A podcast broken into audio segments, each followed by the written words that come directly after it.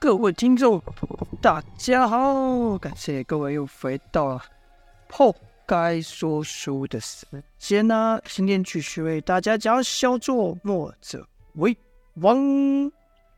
好了，前面呢说到了王离啊等人询问，除了高印这支墨自称墨家军的队伍外，还有其他。自称墨家军的嘛，因为就他得到的消息，这天下间呢有不少自称是墨家军的军队起来了。高印就说：“王大哥不用关，不用担心，这些啊，这些人都是直接或间接受过你们帮助的人。之所以打着墨家军的旗号，目的也是和我一样，想破除谣言，让天下人知道墨家还在，墨家未亡啊。对了，你们记得。”一位叫做范图，另一位叫做杜立的两位将军嘛。吴城的守将范图、杜立，王离等人哪会不记得呢？童风就说道：“但是范图范将军跟杜立杜将军啊，我们曾一起并肩作战过，守卫吴城，怎么会忘记呢？”高应就说：“嗯，墨家军中与他们势力最大，实力最强。”王离他觉得有些怪怪的，说道：“不对呀、啊。”吴城的城主蒋佩和那叫甄黄的小人，怎么会容许这两位将军打着墨家军的旗号呢？当时我们把他打退敌人之后，他们可是怕墨家的名声盖过他们，把我们连夜都给赶出城了呢。提到此事啊，童风还是耿耿于怀，脸上露出不平之色。高应则说：“王大哥，你说的那两位小人呐、早就抛弃城中的百姓，不知道跑到哪去喽。”所以呢，范图、杜立两位将军才会打起墨家军的旗号。一来呢，是希望可借由墨家的威名震慑住想要侵犯他们城池的敌人；二来也算树立了一个旗帜，让受苦的百姓可以投靠。我还听说啊，还真有不少真正是墨家的子弟前去投靠呢。回答完王离的话后，高应就向燕萧问道：“先生会怪我们擅自打着墨家军的旗号吗？”向义说道：“你们所做的事是对的，守护百姓、抵御敌人，本就符合我们墨家的精神。在我看来，你们不是打着旗号而已，你们就是墨家军。”听到项义这么一说，高应才放下了心。但项义又说道：“但如此，只怕能解一时之急。这敌来我挡，何时是个头呢？”高应问道：“请先生教我们怎么做？”项义说：“不如把这散布于天下的力量都聚集起来，拧成一股力，然后我们用这股力量来终结乱世，实现太平的理想。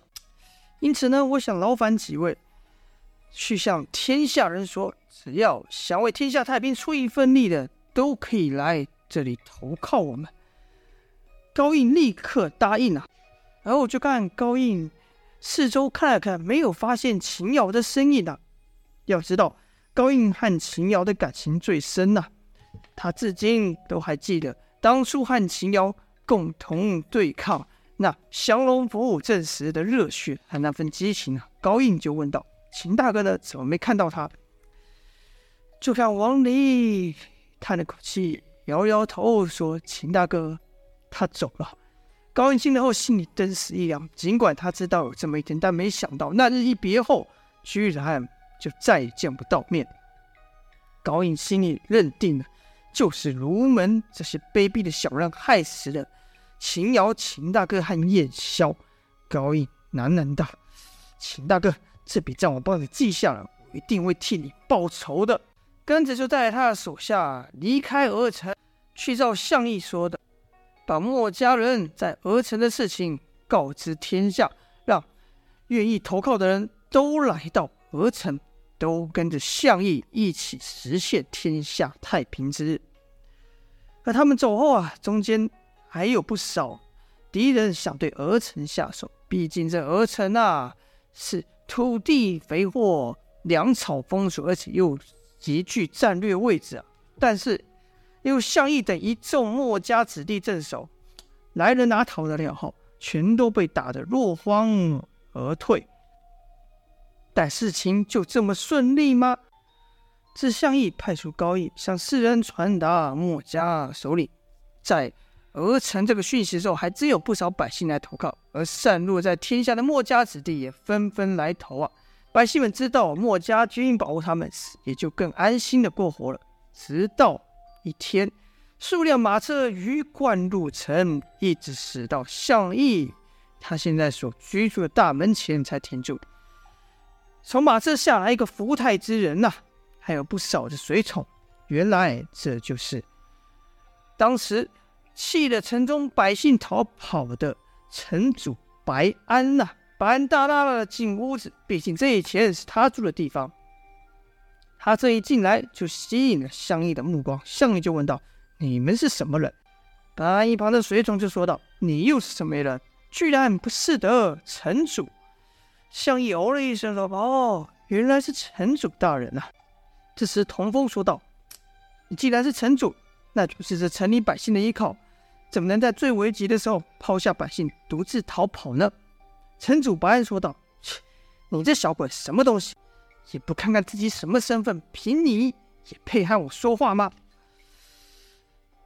童风还想再说什么，就看项义站了起来，又问道：“你就是城主？”项义这一战呢，是不怒自威，那个压迫感让白白安结巴道：“我我我我便是城主，你你你你待怎样？”项义说。我是墨家的首领项义，白安的随从说道：“看到了，你们在我，我的城上树了这么多墨家的旗号，那是打算做什么？我，这这这这这土地是我的，这宅子是我的，这这城也是我的，你们想要夺城吗？”项义没有回话，只是问道：“不知城主大人找我们有什么事呢？”城主白安说道。这这之前其实是有些紧张，我战母前避了一下，但现在没事了，你们可以走了。白安这话说的理所当然，好像把墨家人当成他的仆仆人一样。处理完他留下的烂摊子，就打发他们走。听白安如此说话，在场的不少墨家子弟登时就怒了，骂道：“你说什么？有有种你再说一遍！”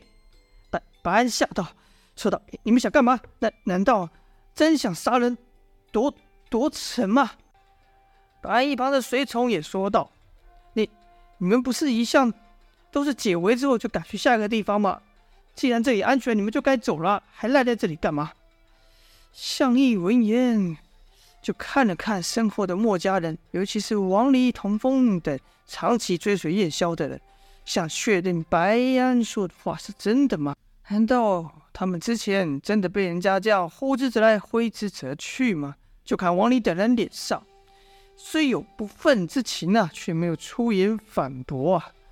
向义就知道了，而后缓缓地走向白安呐、问白安看到后立刻害怕说：“你你要做什么？”向义说道：“我要离开啊！你不是叫我离开吗？”此话一出，不止城主白安厉害，一众墨家子弟也是意外啊，心想：首领居然这么好说话。就看项义也不像在做戏，还真的往外走啊！只是当他经过白安身旁时，说道：“我们走不要紧，但你得小心啊！敌人再来犯时，只怕你没有能力再守卫此城。上次你运气好，跑得了，下一次可就没那么好运了。”白安突然喊道：“慢着，站住！”项义问道：“还有什么事吩咐吗？”城主大人，保安说：“你。”你们人可以走，但东西必须留下。项义不解问道：“什么东西？”保安说：“我我听他们说了，我听人说了，你之所以能击败敌人，靠的就是那不用人操纵就会自己攻击人的机器，对吧？”这时，项义居然还补充道：“是啊，那些机械就是我的宝物、宝贝人偶，他们不但刀枪不入，还力大无穷呢。”白安说：“那你是墨家首领？”对吧？项义说：“是啊。”白安又问：“墨家，墨家宗旨是保护百姓，保护弱者，对吧？所以，你你把那宝物留下后，你们就可以继续去救你们的天下。哎，把那宝物留给我们，我们就有自保能力，也不再需要你们了。”项义则说：“但那可是我的东西啊。”白安说道：“切，切哎哎，墨家不是说兼兼爱非攻吗？兼爱那还分什么彼此啊？”你的东西就是我的，你的宝物也也是我的宝物。听到如此无赖之言，童风等人都骂道：“这、这、这家伙简直是无赖卑鄙！”向义则缓缓说道：“你说你要我的宝物？”这时白安又吓到不敢说话，只好催那个从人去讲。从人硬着头皮说道：“怎么，城主向你讨些东西，你还不愿意给吗？”向义突然放声大笑，哦，说道：“我不给你又如何呢？”白安脱口而出：“你敢？我是城主，这城里面我说了算。你的东西我要，你就得给我。”向义长长哦了一声，说：“哦，是的，是的，你是城主，你是城主，这城里你说了算。那我不给，你要拿我怎样呢？”白安的随从居然脱口说：“你不给，我们就把你关起来，关到你给为止。”这句话在白安这些人平常说惯了，不自觉说了出来。看到一众墨家弟子都怒目瞪他的时候，白安就后悔了。好了，这就是本章的内容了。像一遇到这样的无赖城主，他该怎么办呢？真的会把宝物给他们吗？还是像之前夜宵的做法一样？带着众人离开呢？欲知详情，就在下回分晓啦！感谢各位的收听，今天先说到这边，下播。